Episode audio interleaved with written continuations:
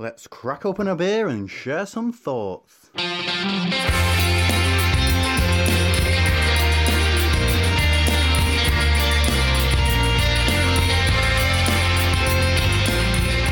Welcome to Opinions, and we're back in your ears once again. The beer is in the glass, and we're ready to go, aren't we, Martin? Indeed, we are, mate. And uh, we're start, start, starting off with beer. It's a bit of a favourite of ours, I think. Uh, we've talked about this brewery a few times. We've got a few beers from them. We're kicking off with Utopian British Pilsner tonight. Should we just dive straight into it and, and, and then talk about it a little bit after? Yes, please. It looks very inviting. Cheers. Cheers. That is super crisp. Super crisp. I know uh, I should have had the flavour wheel here right now from last week. Would have been perfect because all I want to do is use phrases like bready and lemony right now. Lemony was the first one that leapt to my mind as, as well. And, and uh, much the same, I'm like, damn, we've got a whole wheel of other words there that we can use and we're still reverting to type. oh, we're nothing if not consistent then, Steve. This is, this is true. This is true. Now, this is um same beer as it's always been. Uh, it's just undergone a bit of a facelift in in terms of the outside of the can and has been brought up to the the, the newer utopian branding that, that we're used to seeing on, on on the other cans. And this was part of a launch that they did a few weeks back now which also involved two new beers one of them being uh, alt beer Olicana single hop with Orbit, and the other one being a brand new Doppelbock that they've got. Now we're going to do both of those later as as well, but we thought we'd start off with a, as you said, a, a classic and an old favourite of ours. They they're, they're good old British pilsner.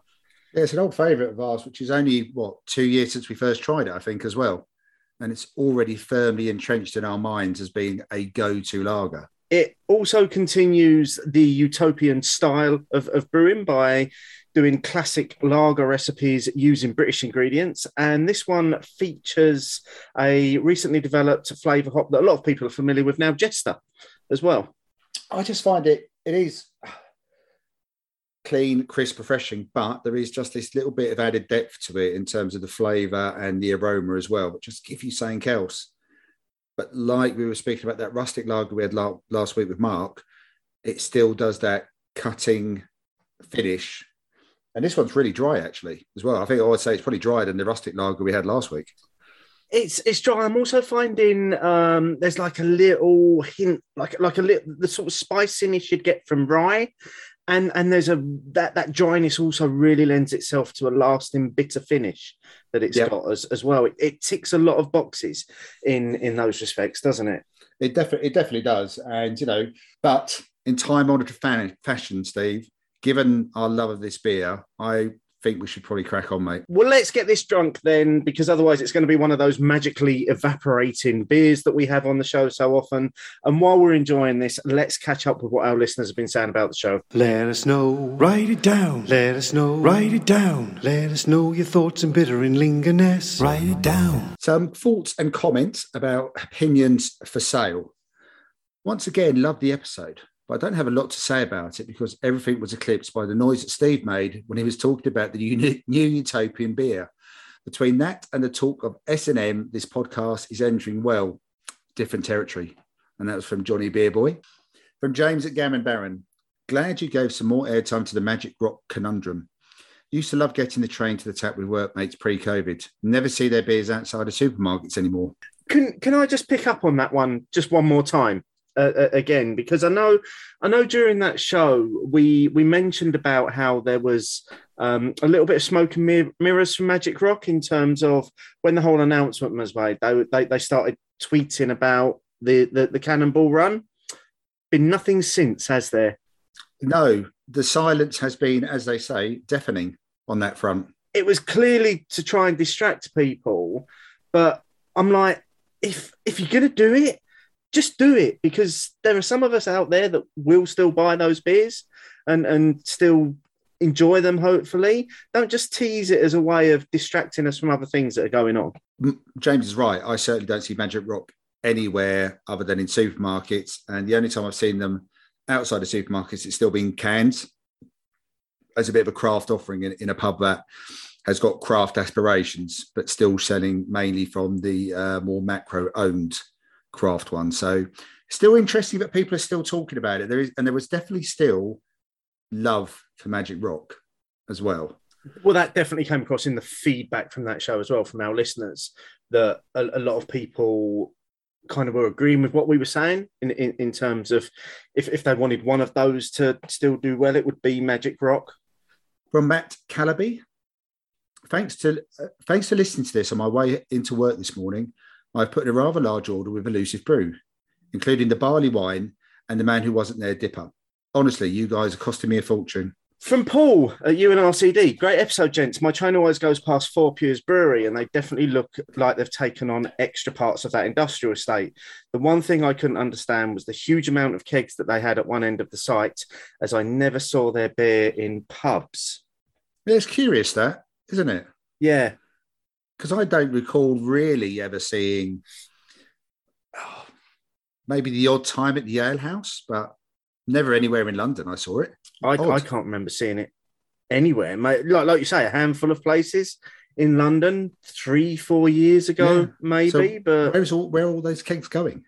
Maybe they're not going anywhere now. Maybe they're that they're for pure kegs because they would have they would own them and therefore they would want them to come back to the Fourpure brewery but we know they've been contract brewing other beers so they that, that they could really be housing anything in them couldn't they final comment on the opinions 172 for sale episode comes from your boy rob edwards uh, who says these two rays of essex sunshine brightened up a crappy morning yesterday. Interesting but not surprising that there was such a common consensus regarding Fourpure and magic rock. So it seems as though I, I know i've said it already but it does seem as though what we were talking about and the views that we had on it did resonate with a lot of our listeners So we've got some uh, comments on the most recent show, Wheels with Mark Dredge. From Points of Brew, back on the old Beer O'Clock show halls today featuring Mark Dredge. Hearing people's stories and journeys gives me a bit of hope, inspiration, but there's still need for more coverage of exciting and new beers. Cheers. Austin at Beer Tweeting. Fascinated by the thought of a whole flavour wheel dedicated to fermentation and maturation. I've often referred to that specific taste of a brewery's beers. E.g., you can tell it's a Sierra Nevada beer, and would be curious to see some language for that. I think Mark. I think I think Mark went back to him about that as well, if I recall cor- correctly on Twitter as well. Yeah, so did I.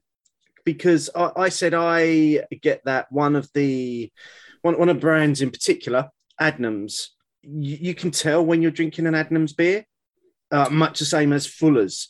Or, I was going to say Fuller's and Shepherd Shepherd Neame. yeah, probably any of the, those big regional family brew, brewers because they use their own house yeast that they've cultivated over over many years, and you always pick up those distinctive flavors in there. So maybe I, d- I don't know. Maybe it's one that Mark's considering is maybe a yeast flavor wheel to to, to give you an idea of what the different characteristics you can, that you can pull out of yeasts. Yeah, maybe you want to break first, but yes, I, I, I would actually find that one quite fascinating. Joking aside, because that's the thing I find hardest to pick up sometimes, but I recognise it. So you know, with Fuller's, they talk about that sort of orange marmalade quality, don't they? So and I'm pre- yeah, and it actually does seem to definitely resonate with the family regional brewers, doesn't it? Mm-hmm. Yeah, very much so. But as as Austin said there as well, you do get it from Sierra Nevada as as well. So whichever of their beers you, you try, you do pick up the same characteristics in in some of their beers, regardless of the style. Would I be rude in saying you could? They're almost like a family regional, but in the states, Probably the nearest equivalent, I would have thought. you know, because they are still all 100% owned, aren't they? Yeah, But yeah, no, very. I mean, it's a very good point, and uh, you know, thanks, thanks again to everyone who's, who's come in. We have a question Questions, questions fill my head. from Ronnie Bean in reference to episode 170 Regeneration. Just listen to this episode. Are PR companies very active in trying to get products featured on the show, or is it just an occasional thing? I'm going to throw this over to you, Steve, because you tend, at least definitely in the initial stages, when we do receive any approaches. What's your sort of view, take on that question? I yeah, it's, it is an interesting one actually because we do we get two or three different ways that people approach us. We either get a, a, a direct approach from a, a brewery saying we've got some beers, would you like them? or can we put them on the show? Or, or we'll get an approach from a PR company that's acting on behalf of a brewery. Sometimes those PR companies are upfront about who they're acting on behalf of. Sometimes they're a little bit more jaded, and, and it's the latter that we, we, we tend to be a bit more wary of because if they're not telling us up front who they're representing, then you can bet your life it's one of the big boys and and they don't want to start off with that approach. Whereas actually, we'd we'd be quite happy to to listen to anybody's approach if we think there's always if we think there's an angle that we can work with on the show that nobody else is doing, then then we're we're more likely to buy into that.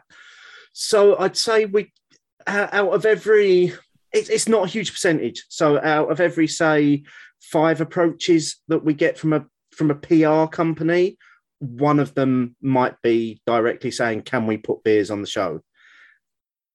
We don't always say yes. Sometimes we'll look at uh, who they are, what their beers are, what it is they're proposing to us. And then Martin and I will have a discussion in terms of whether we feel that's a fit for our listenership or, or not. Yeah, that's true. And yeah, we do have a discussion. You know, we, we both spent a bit of time doing a few searches on Google sometimes regarding the PR company. Um, we've obviously always gone back with the usual rider, especially anyone new. I mean, there's one or two PR companies who are fantastic and who know the brewery that they're representing. So they aren't just doing this cold as another product. Um, and there was a there was a few from one or two breweries last year who've been very generous throughout the whole lockdown. We tried some of their beers before we said no. Uh, look, we tried them reach out to other people, that kind of thing. Um, but you know, there are times when we've gone back and said, well, yeah, we wouldn't mind having them on, but we'd like to feature so and so, perhaps, you know, your head brewer, or so you know, someone who has a bit more of a an interesting angle about what we want to talk about rather than someone who's doing a bit of sales. Equally, the very basic line we but we always go back with them is you'll get an honest opinion. So you know, and then sometimes we've heard nothing. Yeah, and I think I think those that we we go back to and say we don't think your product's right for the show. Sometimes they'll come back and say, "Can we still send you some beers anyway?" And and again, like as, as Martin said, our response will be yes, and you, you, know we'll we'll put a picture of them on social media when we're drinking them, but it will be an honest review when we check it in on on Untappd. And if it's something that we don't enjoy, then you'll you'll be able to tell that. You, you know, we don't. We, we, very rarely now do we criticize a beer outrightly. Um, I, but I think a lot of a lot of our listeners understand our language and the terminology that we use, and they're, they're very quick to pick up on Untappd check-ins when we've not enjoyed something. Yes, yeah, but I think you know, the, if someone's going to make a polite approach to you, you know, essentially we treat them all the same. But we could we could feature more beers from PR companies than we do. Yeah, we just choose not to. Yes. So, it, but it is an interesting one. You it, and it seems to uh, just to find sort of finish off this. It seems to go in fits and starts as well. Sometimes you get a run of it and actually think, oh, actually, that's quite a good selection of beers. Wouldn't mind trying all of those, but you know, it's essentially we only have one show a month to do that. Mm-hmm. And as you'll see from future shows, there are times when actually Steve and I just want to do something that we think would be quite good for us. So it doesn't always work. Yeah, and I'd just say again to, to, to, our listeners, if, if you've got any questions like like Ron's got there in terms of insight, kind of behind the scenes insight to the show, just just ask us. Use the hashtag opinions, and we'll find it. How's your beer going, Steve? It's almost done, mate. it's, uh, it's, and that comes as no surprise. Uh, it's weighing in at four point four percent it's it's a really easily drinkable beer. It is. My my just going back to what saying about Fourpure on tap. Obviously, there's a couple of people who are on the um, Zoom launch who are closer to Utopian's southwest part of the country, and they'll say, "Oh yeah, this pub has got it on tap," and I'm thinking. There are times when what I really want is a lager. Why can't I see Utopian on tap sometimes? Really, the only place I've seen it is at Leigh-on-Sea Tap Room. Yeah, I would love to see it on tap somewhere and, and just drink pints of it. Yeah, and also apart from their specials, they're all in a good space in terms of the ABV, aren't they? Yeah. As well. You know, like you say, 4.4%, It's got way, way more flavour and enjoyability than so many other lagers out there at that sort of Mhm. uh, space. So yeah, I'm about to finish the last bit. Okay, well, let's move on to our second beer this week. This is from Utopian and it's a collaboration brew with Orbit from London. And this is the Olicana Alt Beer, 5% ABV. Again, using the British hop Olicana, single hop, showcasing what that hop can do in a lager. Well, it looks particularly inviting in the glass, Steve. Lovely, uh, lovely little bit of head retention from the, from the carbonation. A lovely sort of golden brown color, almost like a Vienna lager kind of color. So definitely in the alt beer um, range. Ready to dive in, mate? Yeah, let's let's do it. Cheers. Cheers. Oh, that's fruity.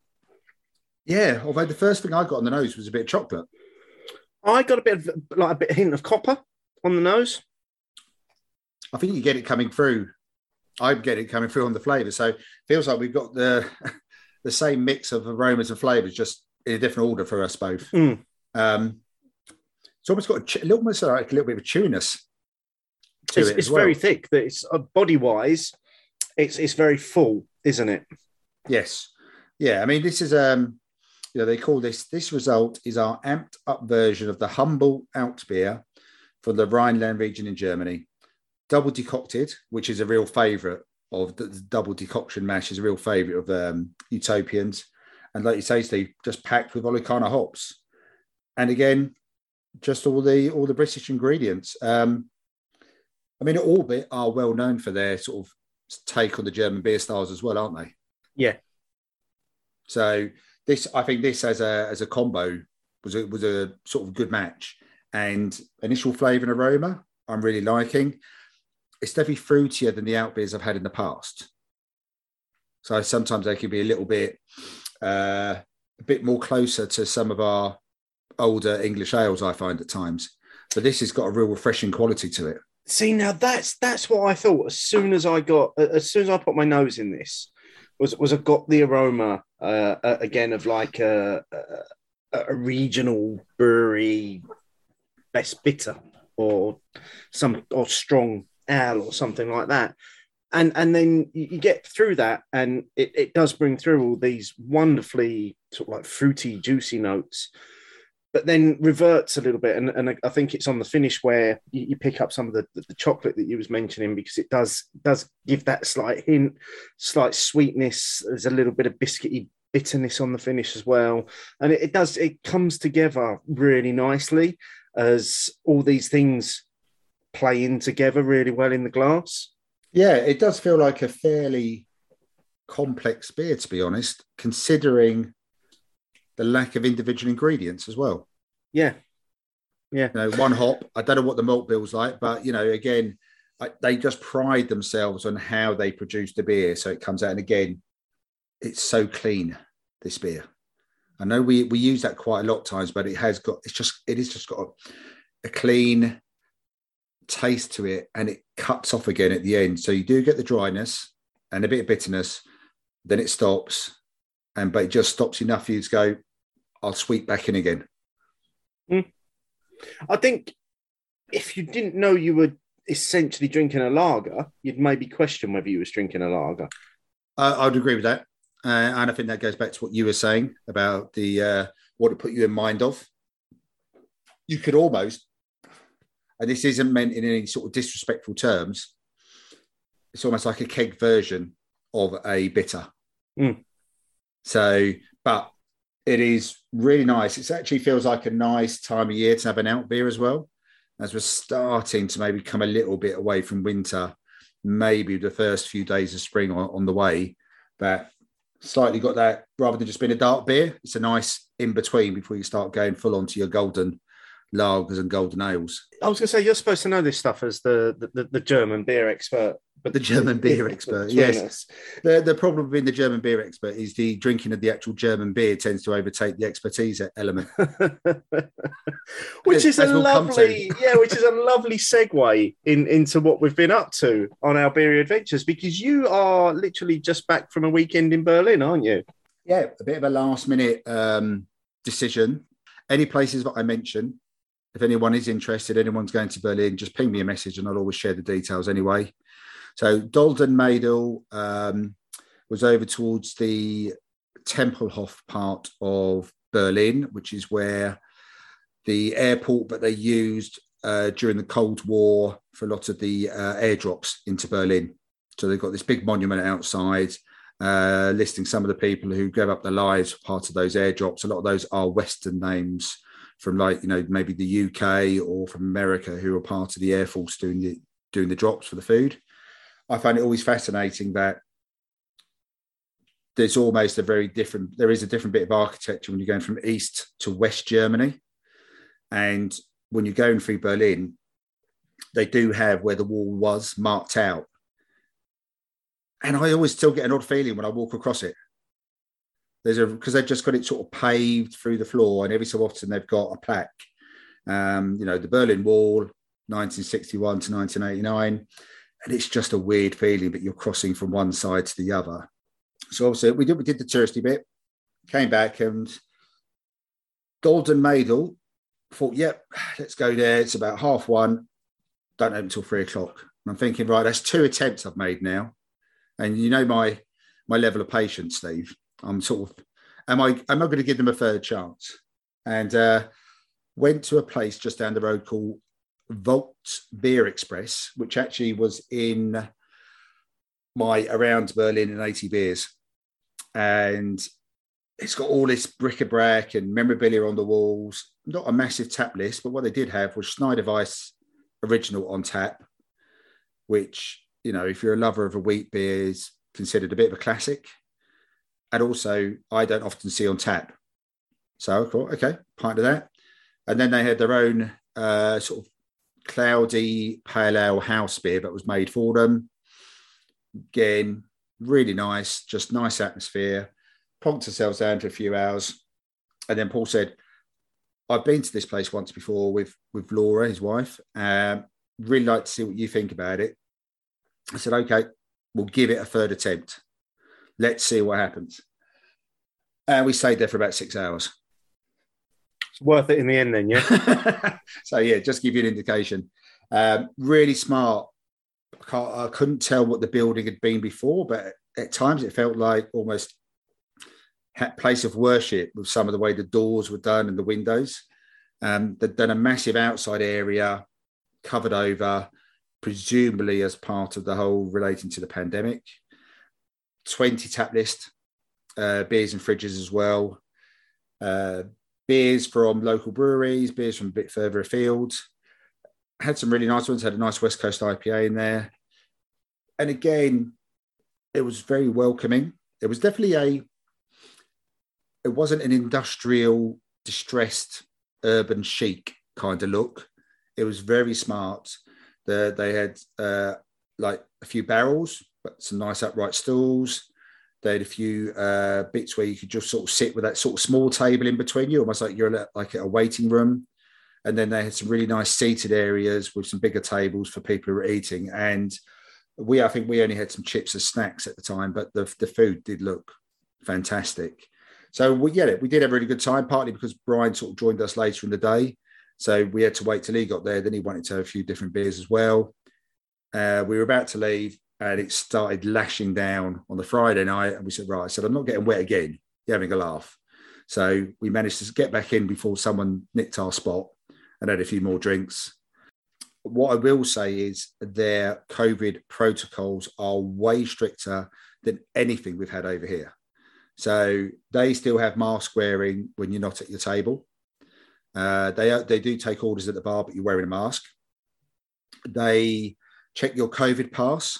Now, if you are going to Germany, you can use your NHS pass, but there is an EU one you can download, which they're more familiar with, and you can transfer your information to that one. and you need to sh- have ID with you, such as your driving license, because they will compare compare your COVID pass to your driving license as well, Goodness. and that's all. they are strict then, aren't they? Yeah. Yeah, and that didn't that happened everywhere, from the small little boozers where you may only be popping in for one, to the more sort of like high. I say high end, but for us, high end high end restaurants. So it's definitely worth bearing in mind. If anyone who listens to the show is thinking about going to Germany and wants to know a bit more about the protocols, do let me know. I will let I will let them know. At the moment, they haven't given a date about when those protocols are going to drop off. Having said that, you don't need to do a passenger locator form to arrive in Berlin. But if you're when you're leaving Germany, you have to do a passenger locator form to come back to the UK, despite the fact all our restrictions have been taken away. So a little bit odd, to be honest. Yeah. Strange. Yes. It's- either they're there or they aren't. Yeah, yeah, exactly. It seems it seems uh, a bit pointless, and judging by the queue and some of the words which aren't repeatable on this show at the check-in desk, um, a few people hadn't paid attention to the bit about the UK requiring passenger locator forms, so that was causing quite a bit of trouble and work for passengers and check-in staff alike. And then one more place to mention: um, protocol. Uh, a friend of ours, Steve Tom, recommended uh, a bar which I hadn't heard of before, but as it turned out, was less than 10 minutes walk away from the restaurant that Paul wanted to take us to after we'd been to the Stasi Museum. And um, this was a craft bar in so much as a bit more distressed, looked like at some points the you know the decorators would come in to sort out some of the brickwork and a bit of the plaster. So it definitely had that feel to it. Um, this place didn't do food, but we're more than happy for people to come in with their own food. It was also the only place which had um, just water for you to help yourself as well. So very much keeping in in um, in that sort of craft bar feel about it. That go and get your free water. So that that was quite a nice touch. Again, twenty odd taps. Um, and I decided I wanted to finish on a 10% triple IPA, obviously As you do. um, as Yeah. you do. And we did look around for a couple of other places afterwards, but this was Saturday night, and a couple of places which had a bit of seating, they still have smoking in there. And it's a long time since I've walked into a smoky venue. And one, we Paul opened the door and I went, "Whoa!" "Oh, we can't go in there, mate." It was like, it, you know, bearing in mind for the first half of my drinking life, that's what I did do. It was like a real shock to the system. Um, so as it turned out, we found almost like a, a wine bar, but it was a wine bar which had one beer, Steve, Pilsner Urquell from the tap from the tank. You've got to be happy about that find, surely. That's not too bad, is it? So if you're going to end no. up somewhere which only has one beer, Pilsner Urquell tank beer with proper Pilsner Urquell glasses. Nice. On that note, that was my Berlin adventure. Sounds like you packed a lot in to, to, to a few days. Yeah, although I think I took took that approach of there are so many places you can go to, but I just we'll just do a few.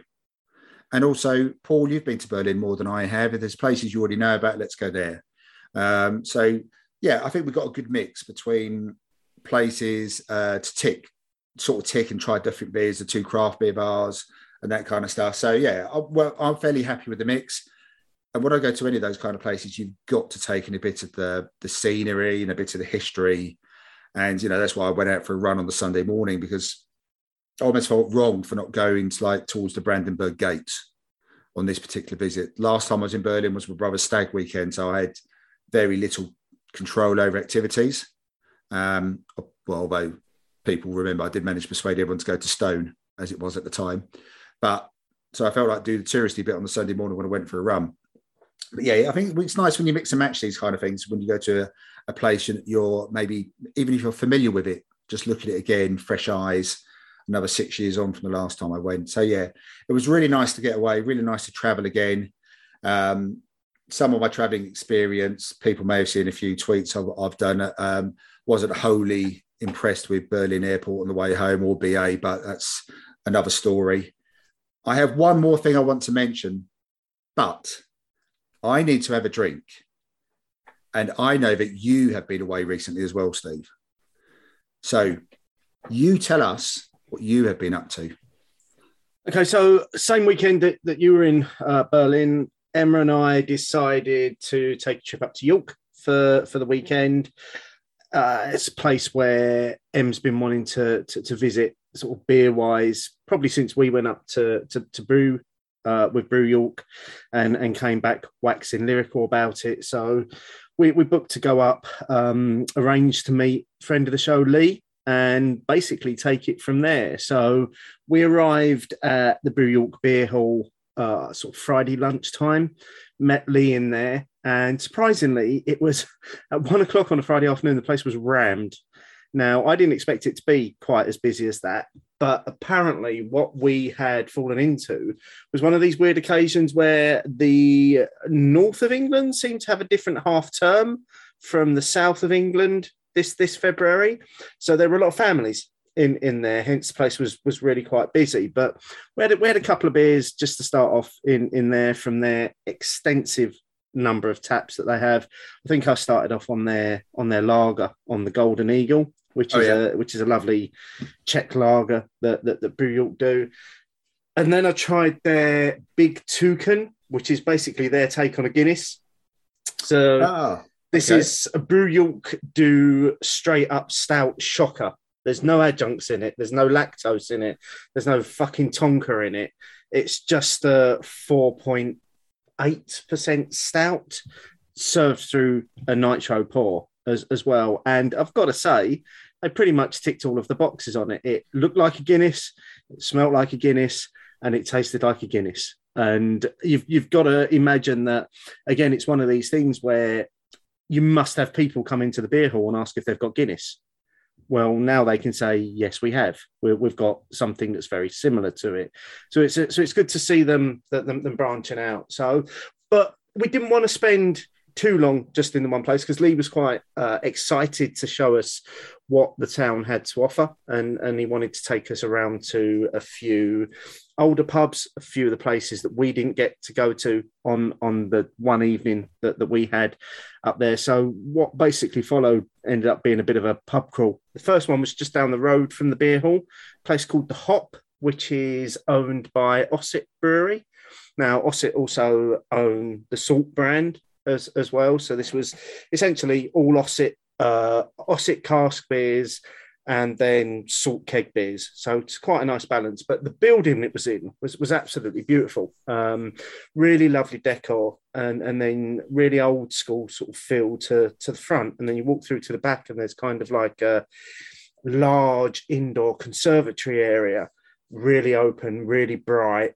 Going right back to then there was a pizza kitchen at, at, at the back. So it, it kind of had everything. This place was huge. So we stayed in there for one and, and Lee was explaining to us about how it was a venue where he had his eighth birthday party in there, and he could actually remember where he sat in in in the place as well for his eighth birthday because it used to just be kind of a pizza parlor, but now it's a pizza parlor and pub. So that was quite a nice start to, to the day. We went from there. We we then went from there to literally just across the road to a pub called the Blue Bell. Now this is um, York's smallest pub, and it's tiny it's it's like got it, there's a small front bar, tiny bar in the middle, and then a small back bar out out the back, all off of a single corridor. Doors in.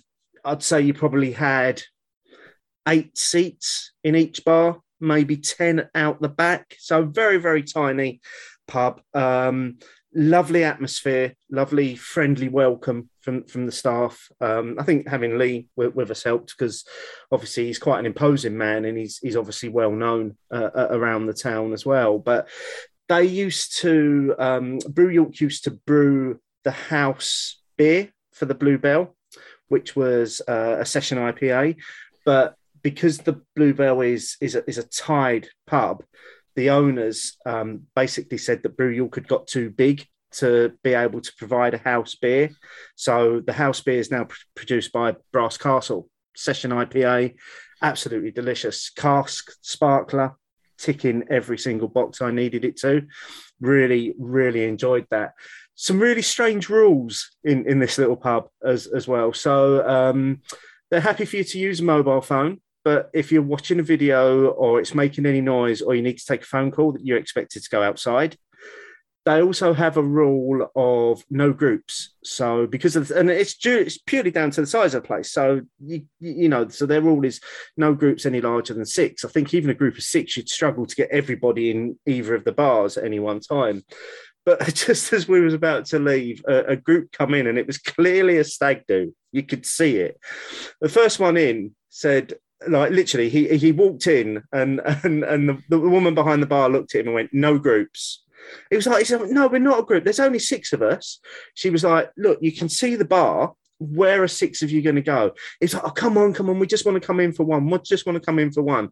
And she was like, "No, we've we've got no room, and our policy is no groups." He walked out. The next fella come in and went, "Oh, it's all right. There's nine of us anyway."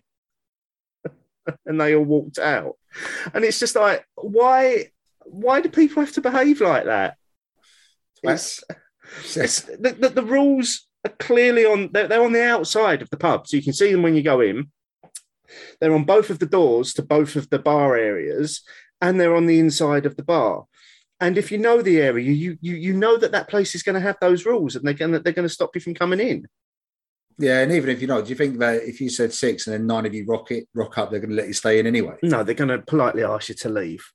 Yeah, But- so that's just ridiculous. I, I really liked that place so much so that we went back there on Saturday um, when it was just them and I for, for for for another pint, and we we got to sit in each room on on each visit, which was which was quite nice as well. But they also had they had landlord as as well. Now I'm not I'm not going to upset you by saying I had a pint of landlord because I only had one pint on each visit, but they also had um, a special plaque on the wall, um, which is rewarding them or highlighting just how well they keep their landlord. So it's like a gold medal standard for, for how they keep their landlord. Uh, you so you would have been in your absolute element, mate. Uh, well, I presume it was a good pint. I, I don't know. I, I didn't. I didn't. You didn't try it? No, I didn't try it. I just I pretty much stuck on the Brass Castle House IPA called Bluebell IPA. I, I'm going to put it out there, Steve. You must have been slightly tempted to have a pint just to send me a picture. I was, but I knew you were going to get a picture in a couple of hours anyway. So I, I thought, I thought, well, let's best not troll him too much at, at this point.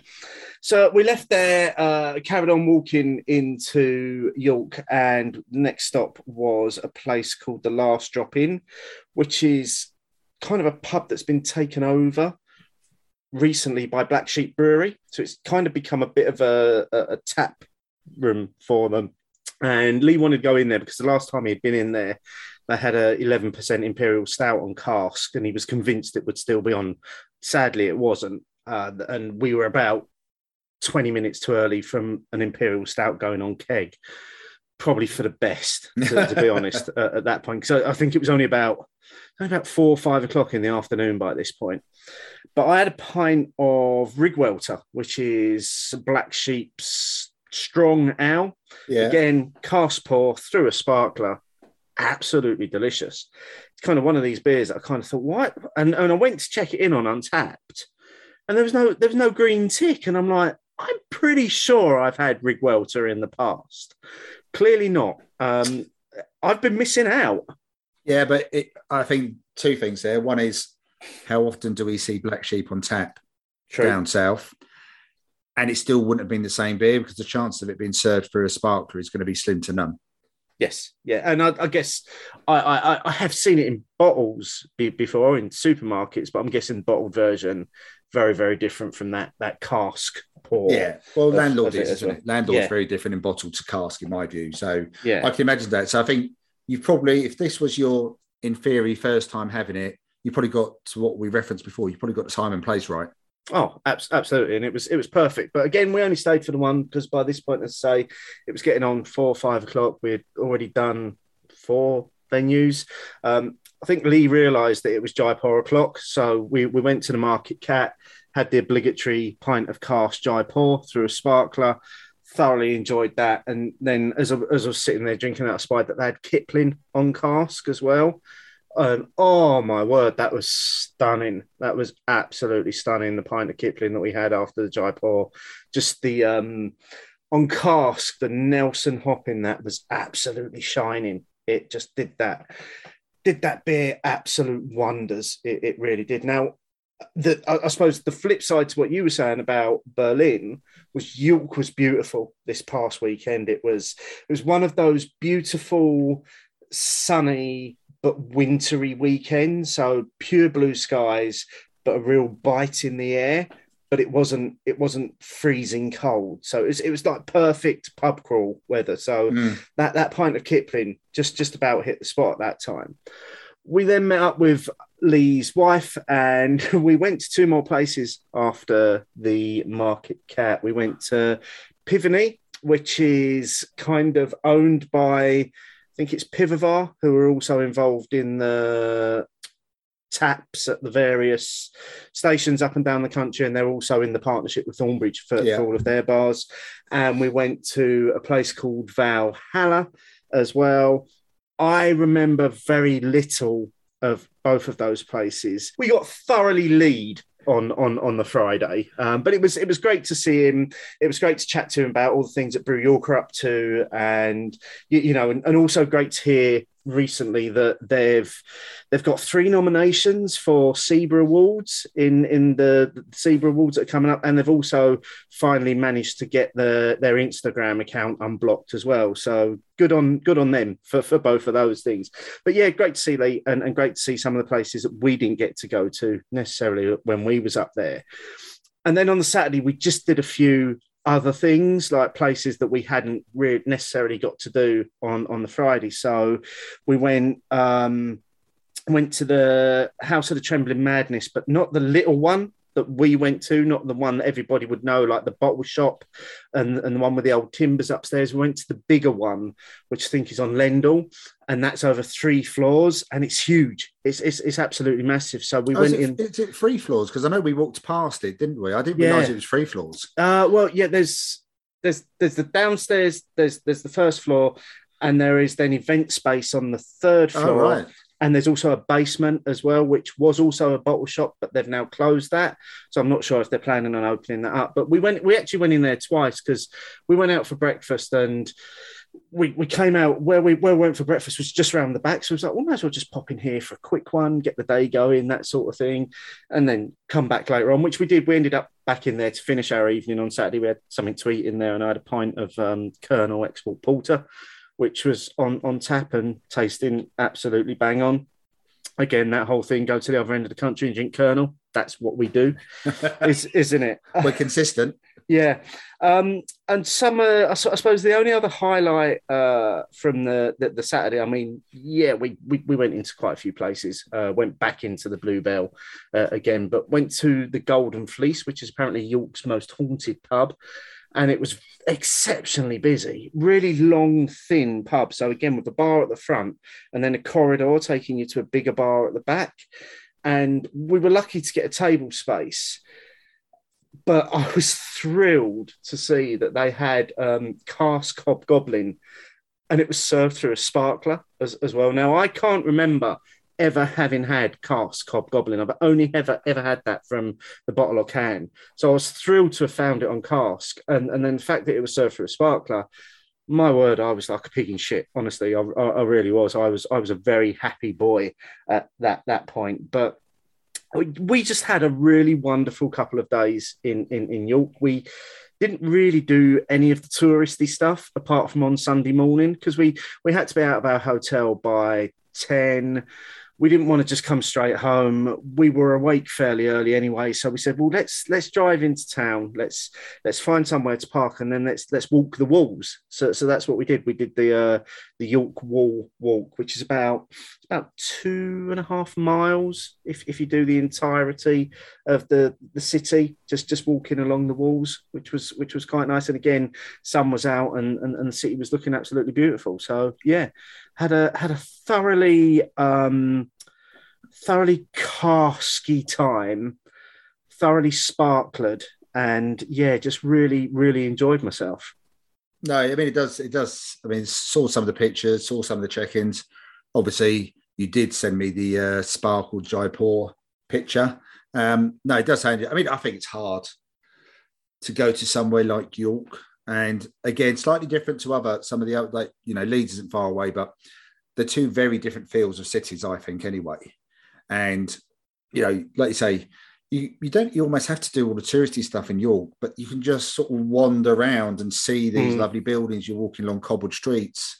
Like you say, you've got the wall doing the outskirt of the city as well. So I can fully understand it. And I presumably Emma loved it as well. Yeah, she had, she had a great time. I have to come back to I, I was actually looking forward to some cars when I got back from uh, Berlin. And all your talk about landlord is quite actually quite handy here. Uh, me and my brother Brian both support Liverpool, and the flights timed up with the League Cup final between Chelsea and Liverpool, and chose the Minories, which is under Tower Hill Station, so under the bridges in the City of London. Easy enough to get to using the Docklands Light Railway from City, change at Canning Town, get over there. Had the table reserved, good position for the for the football. Um, they always do have some decent cask in there, and they had landlord on. And I've been umming and ahhing about whether I needed to drink on the Sunday, having drunk the Thursday, Friday, and Saturday, but I saw the landlord. They did also tease me with Ghost Ship coming soon as well, which I thought, don't tell me that. Just turn it round. I don't want to know it's coming soon. it'll never come when I'm here. So I was having the landlord, and yes, it's not sparkled, but it was in very good condition, I must say. I was quite pleased with that. Did run out, so I ended up having, um, I think it was a pint of Neck Oil towards the end of the uh, the extra time and the penalties.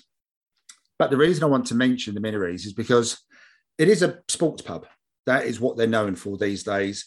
Screens everywhere. Back room's got the big screens, still some small screens. Um, and as soon as the penalties were over and Liverpool had won, they turned off the TVs. Oh, okay. So that prompted two things. Not just were only were Chelsea fans leaving, leaving the pub, Liverpool fans were as well. We couldn't see them lift up the trophy. And secondly, meant we didn't buy another beer because Brian was at the bar. And I said, Well, if they're not turning that back, we're not, I'm not staying. We're off. Said, That's not how you run a sports bar. You've shown the cup final over about 16 screens. And then before the team who've won have picked up the trophy, you've turned off the TV. So I did speak to someone, and she did go and say she went to try and speak to someone else, um, but they didn't get it back on. I said, "Well, we're off," and it will be on my blacklist now because if I want a, a league match, I do get a little bit peed off if you turn it off straight away. But when it's a cup match, no, you don't. You don't miss out the trophy giving ceremony. So, just a, a little warning to people: Minories is really good for watching the sport, but maybe not for hanging around afterwards. It was What what a strange business decision. fucking annoying is what I called Yeah, it. I Yeah. was really I was livid. I was I- I said, Brian, you're not buying any more drinks.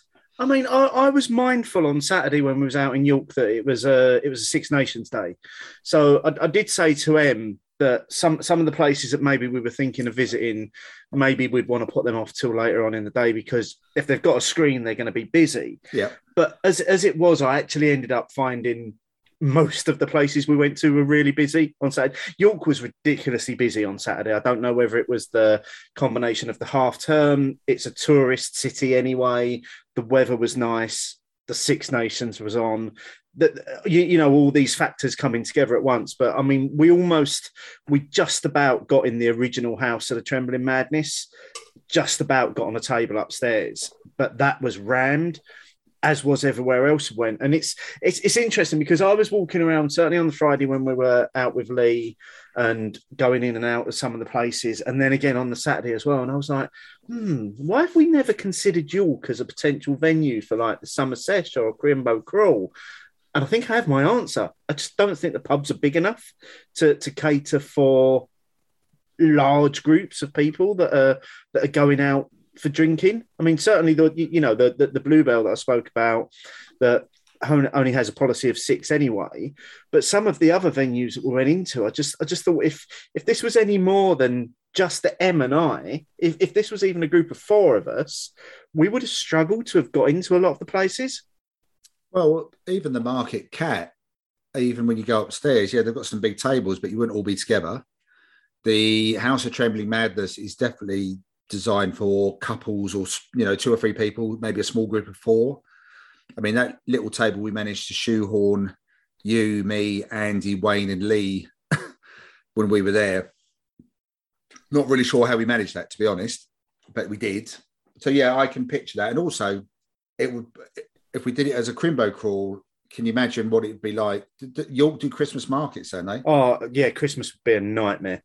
Uh, but equally, June, July, June, July time.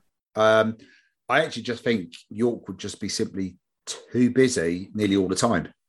I think I think it's too touristy. That's that's the problem. Um, which which is a shame because it is it is a beautiful city. However, that is a lovely segue into what I want to mention. We've kind of got a plan in place for the summer sesh, haven't we? We have indeed. We had we had a planning committee meeting, for want of a better phrase. Two very good friends of the show, Rob Edwards and Simon Clark, local knowledge put together with uh, Steve and I going, well, this is what we want to do. We want to do this. I think we've got some really good places to go to for both the summer session as well as summer session during the day. And I think we've got a nice balance between places to go to, bit of a mix of craft and traditional, but not trying to squeeze too many venues in. Would you agree? I yeah, I would definitely agree. I think what we've done is we've taken what we've done in the past from the Crimbo Crawls in terms of sometimes we've tried to do too much and I think what we've what we've been able to do is is go with the idea of less is more on on this occasion, and the fact that we've got two days as well because we're we're benefiting from those Jubilee bank holiday days that we're going to use to do this enables us to do a little bit more. So we'll give you a, a brief overview of, of what it looks like now, and we'll go into a bit more detail once everything is confirmed because we are obviously we're conscious that we're going to be a group of people and we're conscious that we're only just coming out of COVID protocols. So we are wanting to get in touch with all of the venues to see if they can accommodate us, so to speak. So on Friday, we are going to be heading to Stirchley, which is 15 minute train journey from yeah. Birmingham New Street. Um, we're hoping to go into Cotteridge Wines for a couple of beers in their tasting room. Again, that one is very much to be confirmed, though. And then we're going to hit up the two brewery tap rooms that are over on Stirchley. So that's Glasshouse and Attic. That's all we're going to do on, on the Friday is, is those three venues. We're going to spend some time just enjoying space, hopefully enjoying the sun, because I'm assuming both tap rooms will have outside areas where we can sit, and just enjoying having uh, a, laugh and a few beers with with people while we're enjoying these kind of local beers. And certainly both Glasshouse and Attic are, are breweries that a lot of people are talking about in terms of the beers that they're putting out at the moment. Oh, definitely. I'm, I mean, I'm definitely looking forward to both of those because I think it'd be quite nice to spend a bit of time there. I think they're both, at least one of them, if not both of them, will have uh, food offerings as well. So that will t- cater for a lot of that. And it's not, we're not trying to do two days of pub crawling anyway. That's not the idea. No, no, and as always, there are other places in the area, and if people want to go off and visit those other places, you know where we're going to be. You can always come back and, and find us. And then on the Saturday, what we've tried to go for is a bit of a mix of different locations and different venues and different things. So we're going to start off at Burning Soul, who are out in the jewelry quarter, I, yeah. I believe. So they're the furthest point out. Um, spend a couple of hours there. We're going to come back in via the Wolf, which I'm sure quite a few people will be aware of. Uh, again, they're up in the jewelry quarter, very much craft beer bar. So you should be able to get your, your, your fix of double and triple IPAs and imperial pastry stouts and everything else that you want to try in there at two o'clock in the afternoon. Yeah, yeah, maybe drink responsibly, folks. From there, we're going to go on to the Wellington, which is a very traditional type pub, very much cask led. Uh, for again, just for a little bit of something different.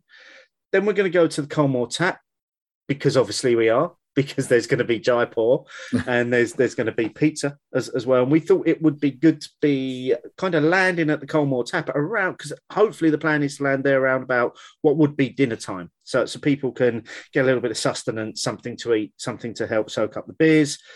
We're then hoping to go to the post office vaults which is uh, has a very very strong Belgian beer selection uh, in the fridges, in bottles, and then looking to finish in tilt. So again, only six venues spread out throughout the day, and I've got to say, I think there's something for everyone in in that selection of venues that we've decided to go with. Yeah, I think there's a you know there is a mixed brewery tap. There's some crafty bars. There's some traditional. So I think there's a real mix. But again, a bit like you said for the Friday, Steve. I mean, we could have doubled that list quite easily with that with a few yeah, more mixes yeah, yeah. thrown in. So again, basically the timings and where we'll be will be literally saying this is where Steve and I will be. And if there's other places you want to pop into, and people have done that in the past, it's not an issue at all. It's your it's your you know your trip out as well. Go and do it. This is where we'll be, and it's always quite nice to uh, what we found, and especially found it in the Manchester Crimbo Crawl was just that everyone coming together at the end of the evening and, and spending a nice relaxed time in, in Cafe Beermoth was just lovely. So that's sort of why we're going to end up at Tilt, just so we can sort of just take stock, chill out, but knowing that people are going to have to start thinking about drifting off, especially if they're traveling rather than staying in Bir- Birmingham as well. So I'm very excited about it. I know we've got to uh, reach out, talk, just talk to a few people, make sure they don't mind an unruly rabble turning up on their doorstep. Um, but hopefully we can do all of those places. And I think there is a really nice mix. And it's, God willing, we're actually, it's going to happen this time. Oh yeah, that's that's the thing I'm most excited about. Is this this is actually going to happen, and it's going to have been two and a half years since Yep. the the last Crimbo crawl as well. So it's going to be great for us to see as many of our listeners as, as possible over those two days. As we say at the moment, everything is kind of planned subject to change because we are talking to people just to make sure we've got everything locked in. But as always with these sort of things, what we'll do is there'll be a post up on our website. Once everything's confirmed, we'll put a post up, a little bit of detail about the venues, the traditional, here's the map showing you where we're going. And then, yeah, come along, join us for a beer, come on the Friday, come on the Saturday, come both days. It, it's up to you. We're going to be around. So, uh, and we're very much looking forward to enjoying a good few beers with you all. Yeah, very excited. Very excited. And thanks again to Rob and Simon for helping us out with this so far.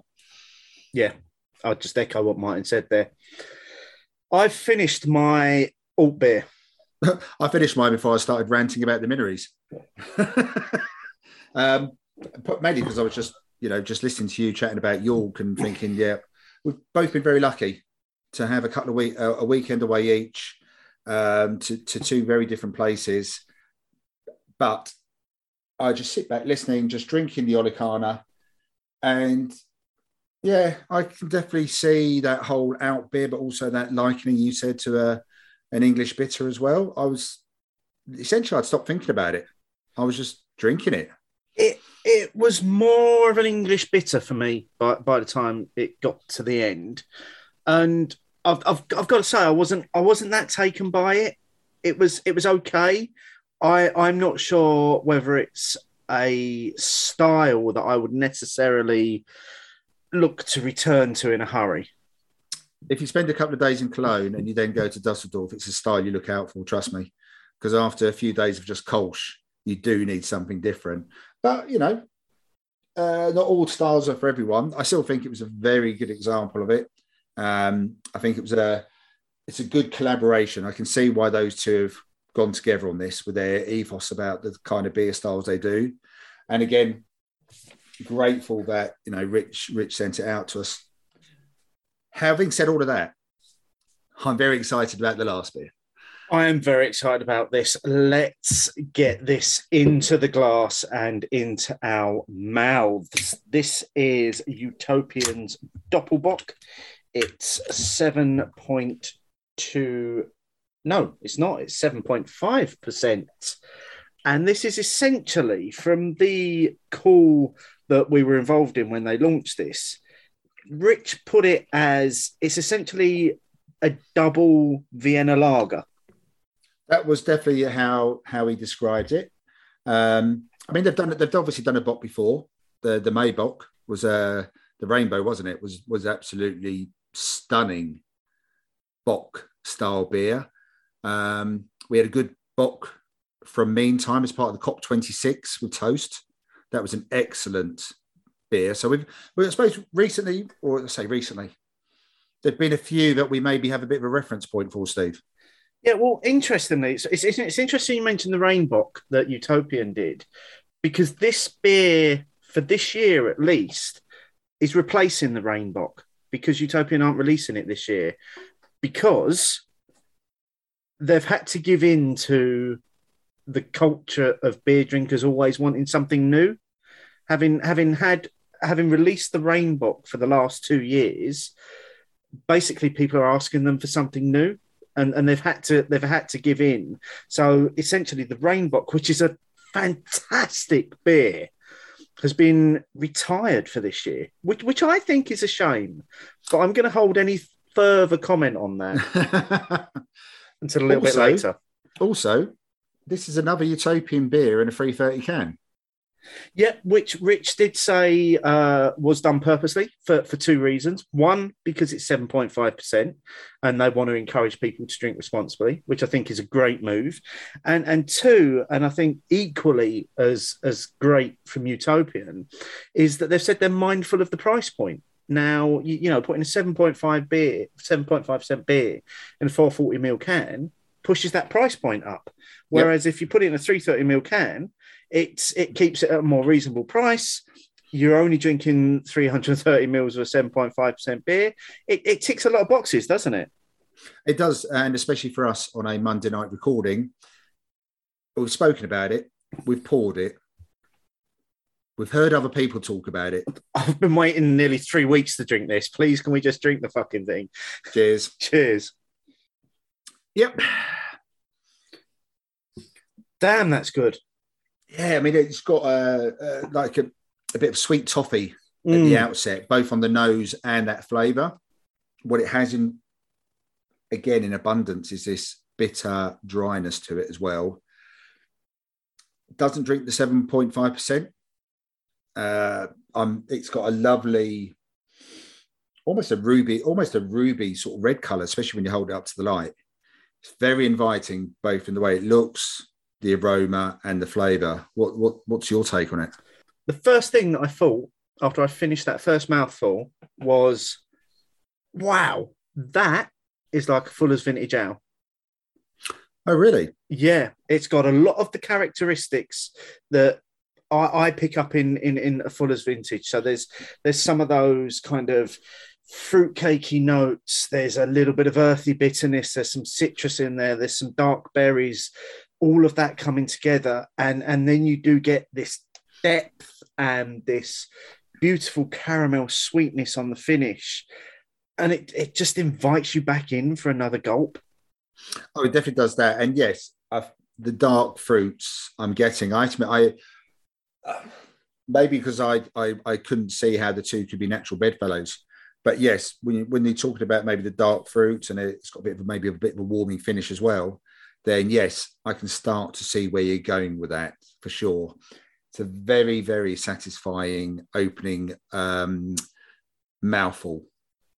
And 100% Fuggles again. I I don't know where to go. You know, we, I think we've we've shown how astonished we are when we talk about Cerne. Yeah. Uh, so yeah, it, to be honest, it doesn't surprise me that they can seemingly at times make any lager style using a lot of the similar ingredients and make it a very different beer, different outcome, but excellent. Yeah. I mean, this is this is stunning. This is really good. and people, you know, um, our, our fellow podcasters and beer writers were, you know, to a person were waxing lyrical about how much they were enjoying this beer on the night. I'm glad we saved it for the show, even though that wasn't Rich's original intention. I'm glad we, we saved it. And I do believe we both have a can set aside to share with our partners as well. So No. I'm hoping. No, M's M's drunk. My other can. She, she she was like, if you're doing that one on the show, I'm having the other one for me. I was like, fair Oh, point. brilliant. Oh, so this is that. it. This is this is like my one and done. Well on- done. On this, it, it really done, Emma. is. She's going. She's going down the democratic route then. Yeah. Brilliant. Well, while we uh, while we enjoy this, and I am going to enjoy it.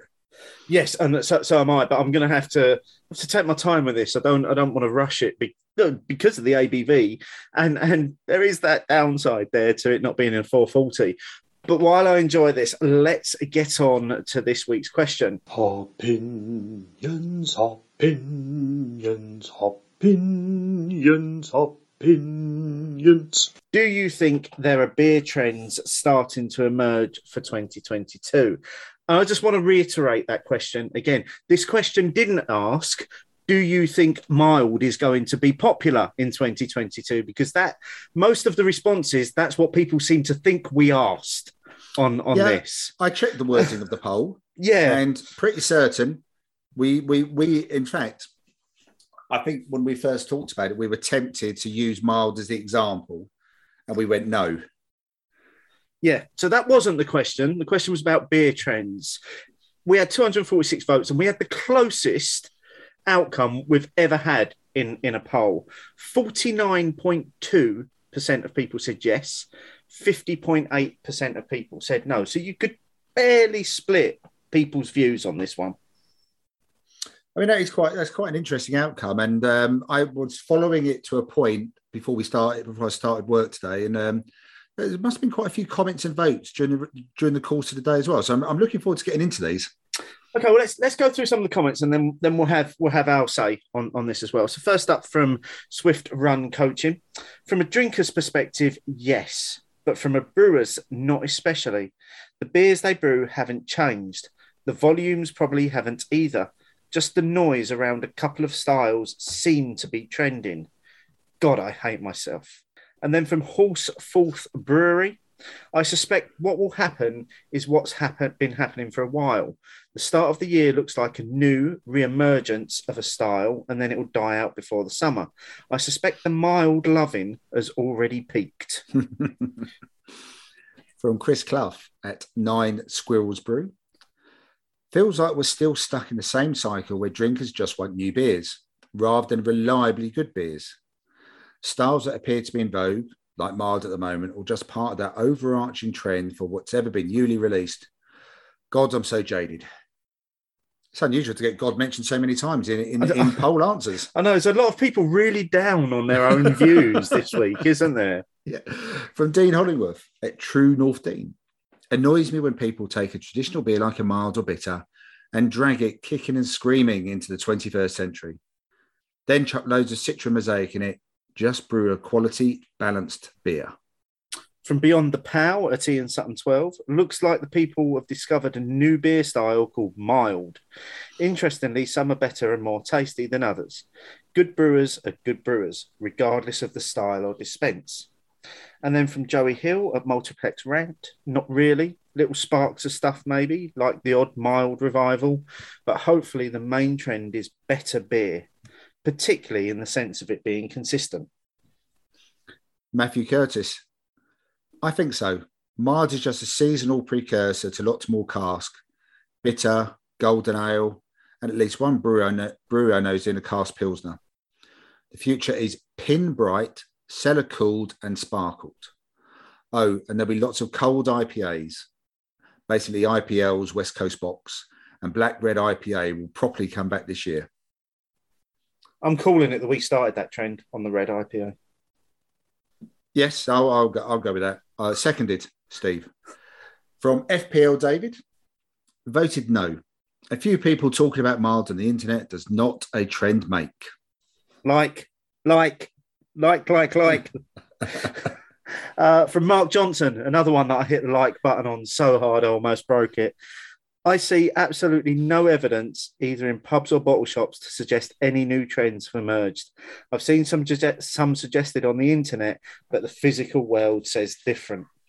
From Guy Miller at Brew Guy, craft lagers to target more mainstream drinkers. To increase market share and appeal to lovers of domestic lager in 2022, breweries will brew more craft lagers. There are generally lower in alcohol and calories, hits a trend towards moderation and aware of health and overall wellness. From Jan Rogers at Jan underscore marble. It's been so refreshing to see people with no overarching beer thing coming into the marble and commenting that we do good food and good beer. Almost feels like beer hype is wondering what to do next when customers are just enjoying a good pint in a friendly atmosphere. Grain Schooner Kilcuddy, that's Grain Schooner. More sessionable beer. People want value for money at the moment, and a few pints of hop forward pale, especially in a social setting, is more fun than one can of tipper or a big imperial Snickers stout. From Miles Lambert. Don't know if this was the sort of answer you were after, but I feel like the biggest influence this year could well be rising prices. Might mean breweries focusing on core beers more and less able to make the more expensive adventurous beers. To be honest with you, Miles, it was nice just to have a response that didn't have the word mild in it. I'll be honest. And then from Richard Taylor, I don't have an opinion on this. I'm just happy to see a opinions poll on a Sunday night. My actual thought on the poll is we'll be seeing more IPA variations with more daft names. From Will at Longmate. Yes, there's a wider choice and easier availability of low and no alcohol beers in a bottle shop, draft in pubs. No need to buy online so much anymore. Thanks to Stoptober and Dry January in Tunbridge Wells, at least, several venues now have permanent taps of 0.5% beer. And finally, from John Porter at Pie and Pint, I voted yes because beer trends are always emerging, but trends that put any dent in the onward march of the global brands are measured over years and even decades. What a great range of comments there in terms of some people focusing in on, and I know we've joked about it a couple of times, but some people focusing in on the, the recent mild resurgence that seemed to be only on Twitter. Uh, whereas looking at that kind of final comment from John there in terms of beer trends are always emerging, but you never actually see the impact of those until a few years down the line. I, I think maybe some people did get a little did get a little bit caught up in the whole mild revival when when they was responding to this, and I'm not sure that's specifically what we were looking for in terms of what we were asking, was it? No, and I'm not even sure we knew clearly what we were asking for, but it felt like, you know, two months in, what's happening out there? Do people have any thoughts? I, I think there's, like I said, there are some interesting comments in there, but I mean, if you go to John's uh, point there, say we asked this question five years ago, and someone goes, cans, cans are the emerging trend. You're not going to see that straight away, though, are you? that became a bit of a, oh, that's a bit novel. Oh, now they're putting it in cans. Oh, they switched all to cans. And, you know, I would say that's equally, if not more important, of a trend that emerged over the last five or six years as any style you might be talking about is just a beer going into cans. So, yes, I think it's got quite a breadth, a wide range of, of, of answers you can give on this one. So, uh, I'm surprised no one said bottles. Maybe maybe bottles are coming back. I, am I'm interested in the point that you make about cans because five years ago, maybe we did see the can thing just starting, but I don't think anybody at that point called 440 cans as as being the dominant presence in the market because back then we had 330 mil bottles, we had 500 mil bottles, and we had the odd bomber. Maybe you got 750 of something a bit bigger. There was no 440 in the in our kind of beer world, no, 440s were definitely your Guinness, your Foster's, XXX brands at at the supermarket. Was essentially the only time you saw them, really. Yeah, yeah, and and now here we are with most breweries using 440 ml cans as standard, even when you don't need 440 mils for 12% imperial style. Yeah, so but that's what I'm saying. So there are there are trends, and John John John's point is really well made in that respect. There are trends that come through which aren't directly related to the beer style. They also may have enabled the beer style to really come through because let's face it, what came after the real emergence of cans, the New England IPA style, definitely seemed to come along hand in glove to the canning and cans getting out there. That's definitely where I became aware of this style emerging within the UK. Cans and New England IPA. Before that, maybe it's start to see a couple of New England IPAs, and I'm sure that listeners will mention a whole uh, a raft of them. But my awareness of New England IPAs came along at the same time as canning. I, I have to agree. Actually, I, I think the two very much went hand in hand because it was it was that whole drink fresh thing as as, as well, wasn't it? About New England IPAs and the whole Americanism of them being in cans so that the that the hops were kept fresher in the sealed container. Yeah. So, you know, there are a lots of different directions that the, the trend conversation can go in. And yes, the mild one, although we didn't mention it, I wasn't entirely surprised because there's, you know, there's been a few pictures of miles recently. I've got nothing against mild. Um, maybe re- reach onto one of the comments there said about someone said about just, you know, make good, consistent beers. Well, I actually wouldn't mind some milds being around all the time because they are lower ABV and if done well, I don't mind them. I mean, the only one that I see in our neck of the woods, Steve, it's a fairly regular one, will be the Oscar Wilde mild. That's Uh, about it. Malden, Malton, I think. yeah, Um, yeah. I think it's definitely been champion beer Britain at once. Um, again, I've got nothing against it, but yes, it definitely seemed to have sparked people's imagination. And I thought we were only one step away from those whole comments about someone saving cask again, which I'm glad didn't happen. No, no, I am, and I, I'm going to be honest. I can't stand mild. There's not a single thing. There's not a single thing about that beer that I enjoy or that I look forward to. Or if I see it in a bar, I whatever the opposite of excited is, that's what I get when when I see it on a on on a pump clip. And I have to admit, I was one of those that actually. I I think it was that Thursday or Friday a couple of weeks ago where I think it was as a result of Thornbridge releasing a collab with Bundobust. It was just every fucker was talking about mild, and I was like, oh, you know what?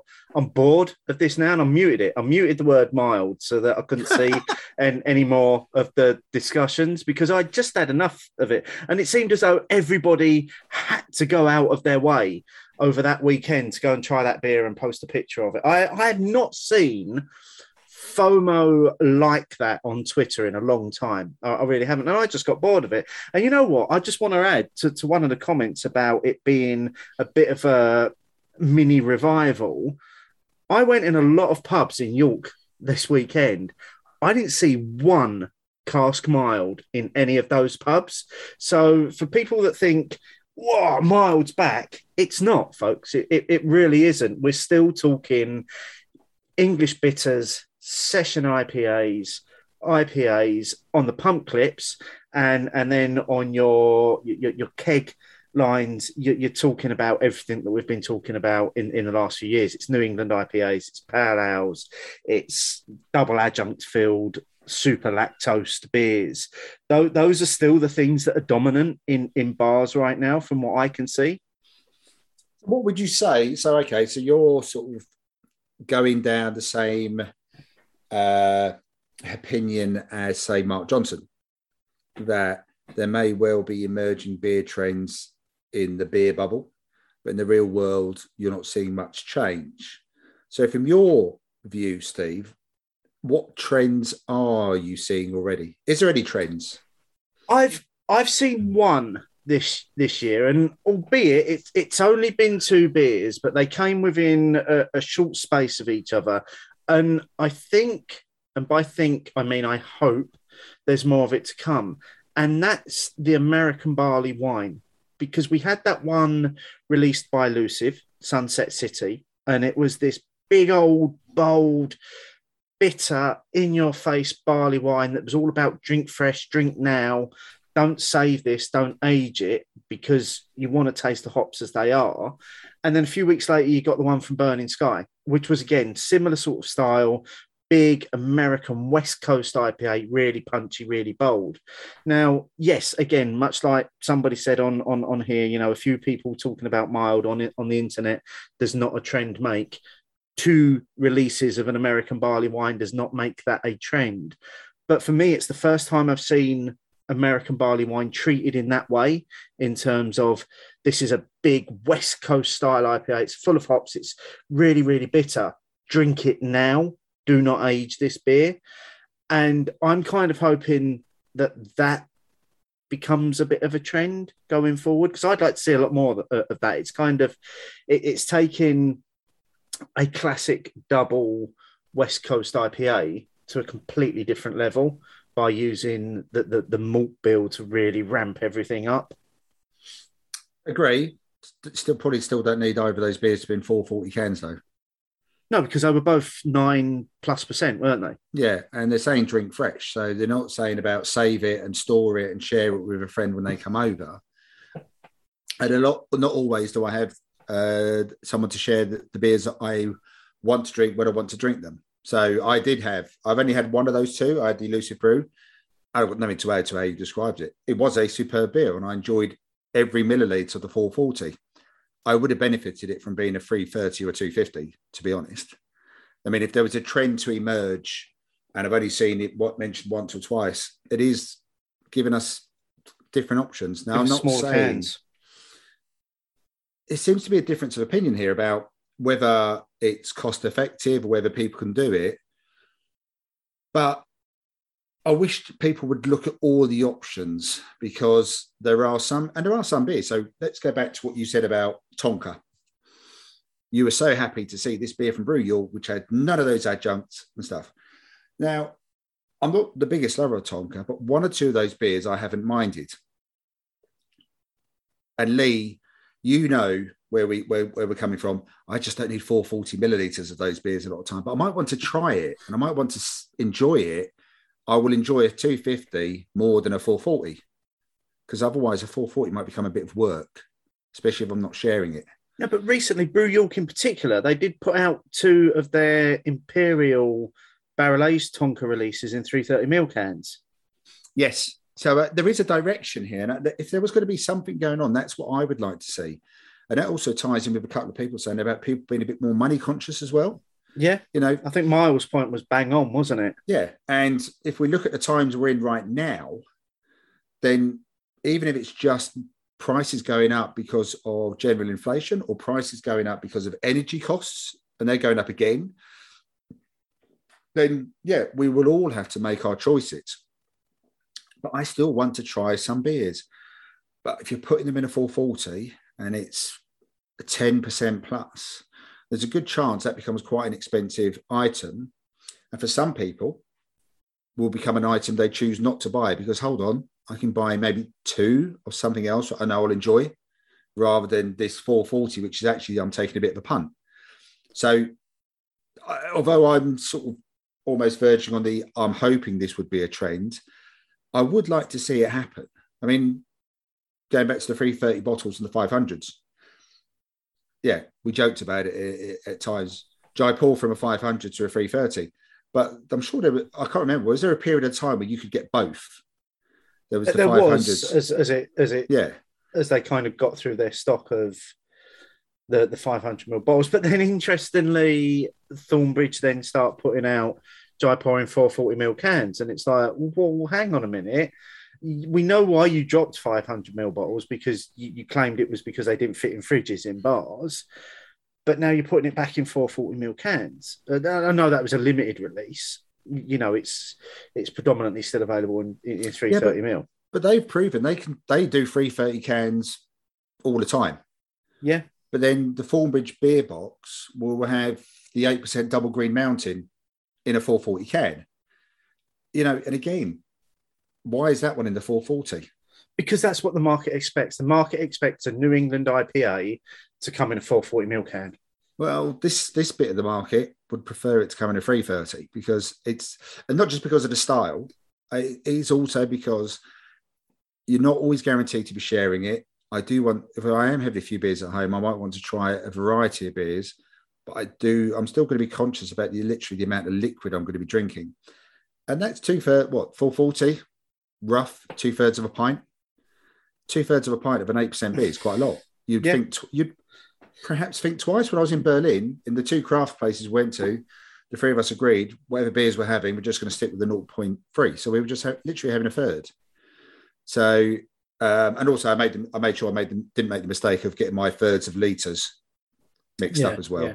Don't do that shit again, Martin. That's but that's what I quite enjoyed at the weekend was being able to go into a into a range of different bars and and actually being able to dictate what size I wanted to drink in those bars. So in, in, in some pubs, you know, if I go back to the Bluebell and their Bluebell IPA, the session IPA, I wanted that in a pint because it was absolutely delicious. But if I went down the road, um, we, we went in, there was a sort of craft bottle shop that you could drink in. That they had a double espresso coffee stout. Only wanted a third of that. It was only six and a half percent, but I still only wanted a third of it. So that's what I chose. But with, with the cans, you are very much restricted. It's it's it's it's still 440 dominant at the moment. I think it's great that Utopian have, have taken a stance here and put the Doppelbock in a in, in, in a smaller can.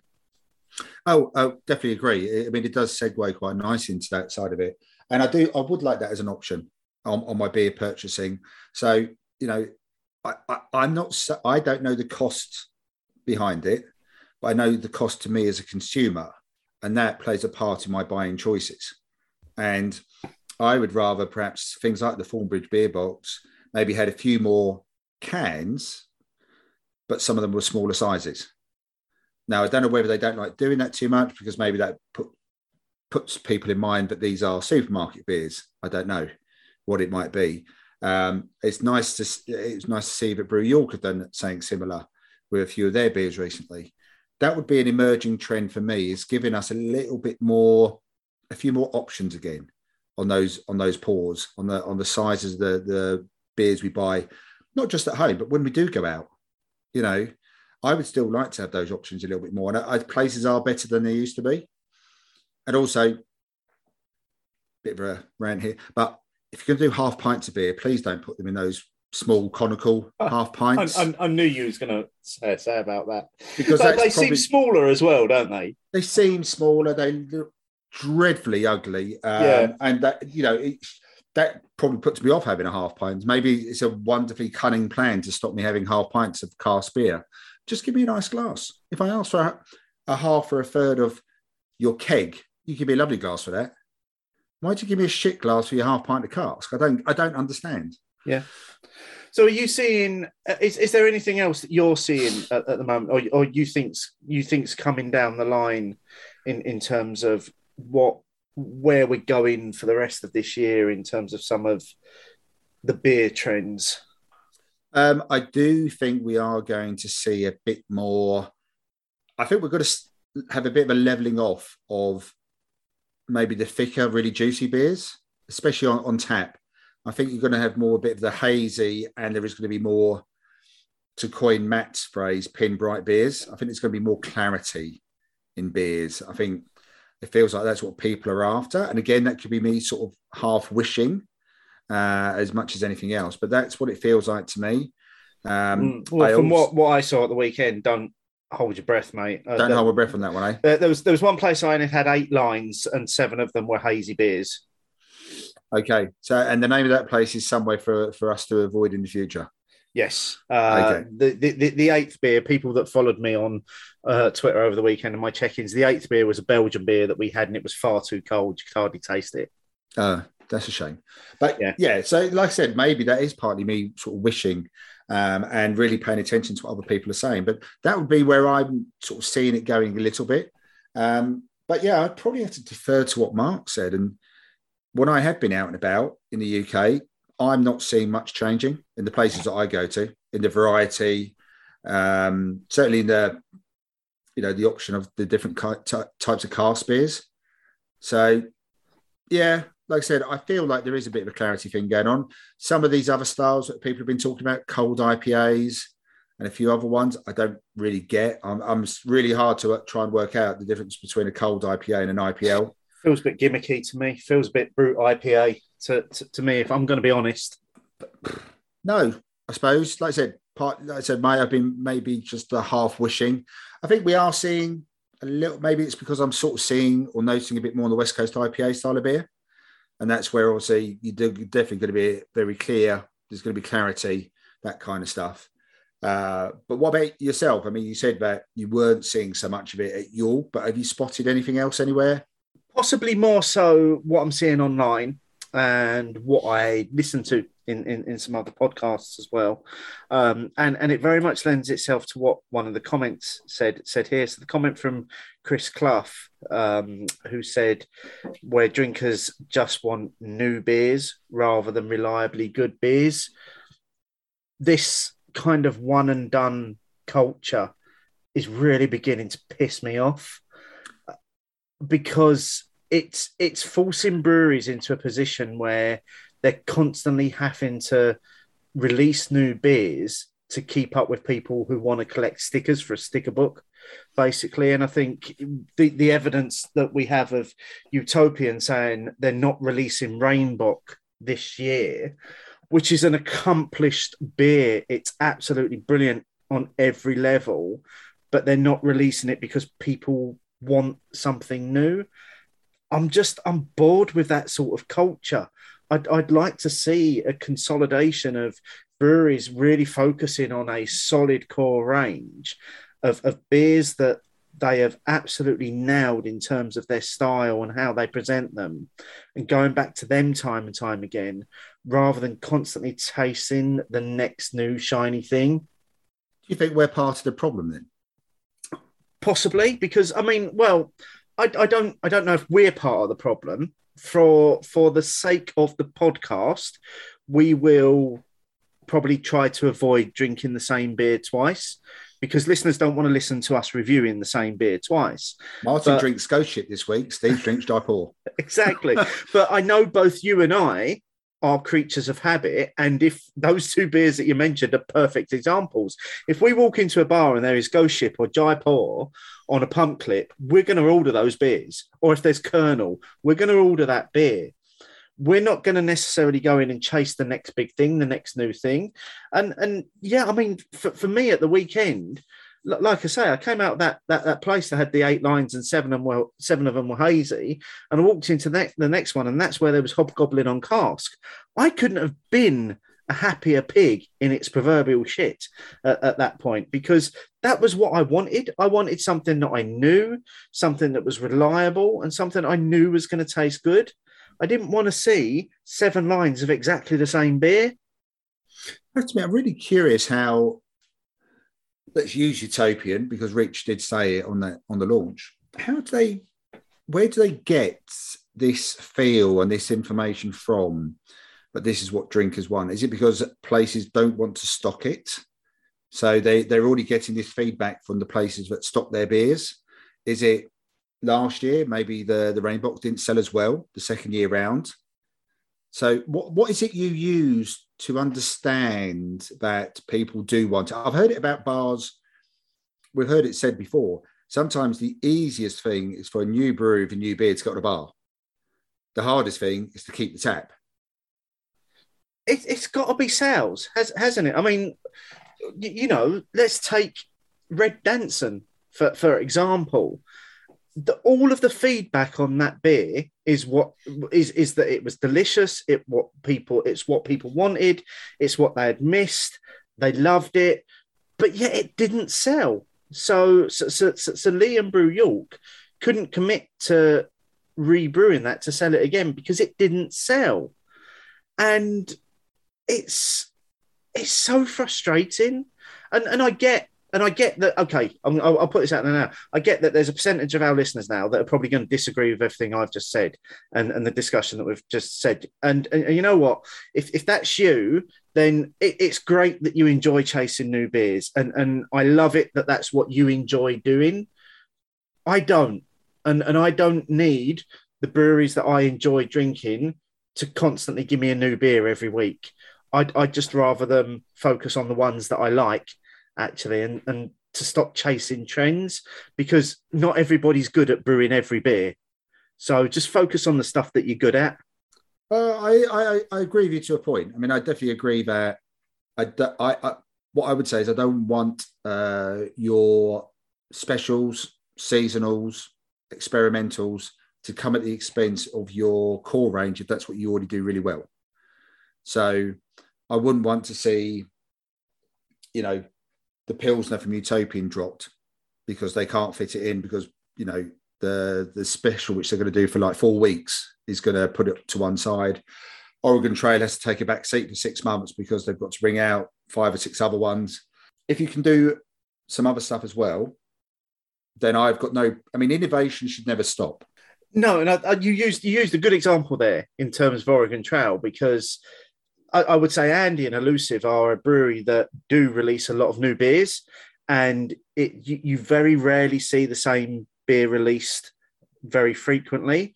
However, he has openly said at the beginning of this year that he had to completely rewrite the year's brew schedule because of the demand for Oregon Trail.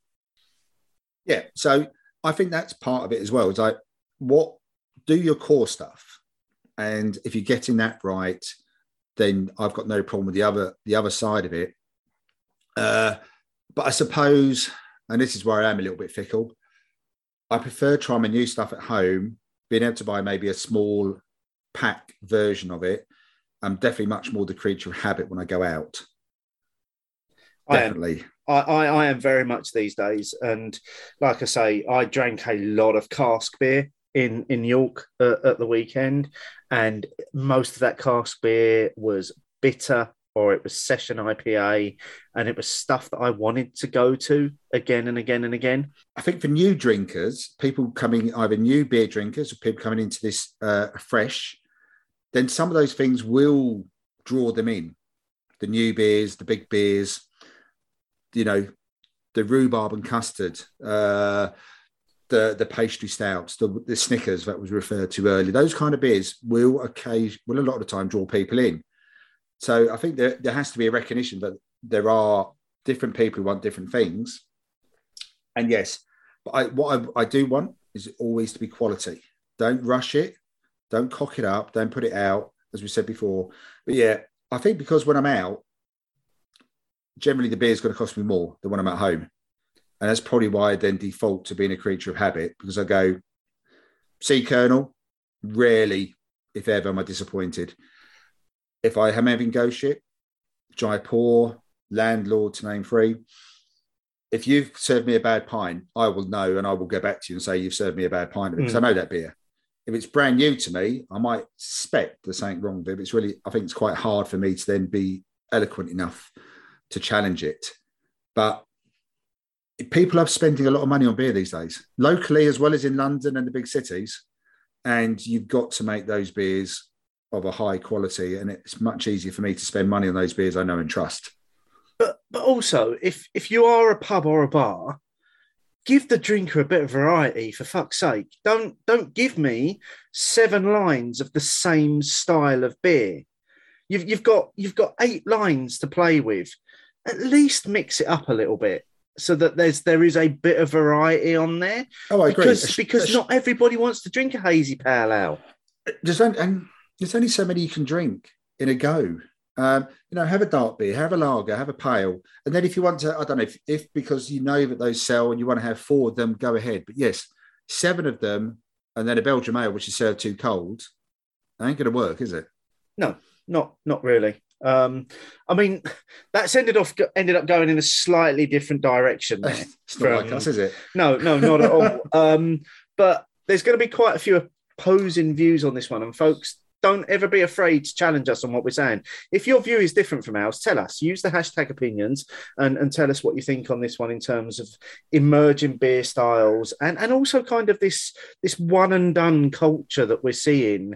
Is is this a good thing for, for, for the industry, or do we need to start tapering in tapering it in a little bit? I don't know about you, but why we were going through that sort of rant there, the the, the Doppelbock did just go. Oh, yeah, I'm grateful it's in a 330 because I reckon I probably would have drank the extra 110 on top of that while we were having our tangent conversation. Quite easily, yes. Yeah. Uh, yeah, really nice. I, uh, I could definitely get that feel of where you were going for with the vintage ale, especially as it warmed up in the glass as well. Um, yeah, plenty of fruit flavors, and again, doesn't it, it doesn't immediately smack of being a lager. Absolutely not, but um, delicious nonetheless. Yeah, it is accomplished. So I, you know, I've uh, in the last year, there's three excellent variations of the box style. Really enjoyed them. And if that was a bit of an emerging trend, bring it on. Stick with the 330 can though. Yeah, and I'd, I'd, I'd say anything above seven point five. You don't you don't need that extra hundred and ten sometimes. Not if you not. I mean, when it's uh, uh, you know when we're talking about like a, a bomber or a seven fifty, then you know that you want to keep that and you're going to share it. Yeah, But just give us those. op- To be honest, put the same beer in a 440 and a 330 so that people who want the full 440 can add the full 440 and those who want the 330. I don't really care how you get your head around it. I would just like the option sometimes to spend maybe a little bit less, buy a bit more. And also, I am conscious about the amount of liquid I'm putting away. that's quite a good note to start wrapping up on this week. Actually, I just want to say at this point, many thanks to Rich from Utopian for sending us these beers. Although we've said a couple of times they they were for uh, the launch of the the Doppelbock, we did hold them back to do on this show. And I'm glad we've done that actually, because again, it's it's two new beers from Utopian that we've not had before. And again, them kind of flexing their muscles in terms of, hey, you see this style of lager? Look what we can do with it. And that's great to see. It's great to see that innovation. It's equally as great to see them still committing to using English ingredients and hops as, as well, which is which is fantastic because some of the flavors that they've brought out from ingredients that I know both you and I have Questioned. questioned in the past. Yes. What's coming up on our next show? Well, in a bit of a bombshell, apples. We're doing cider, Steve.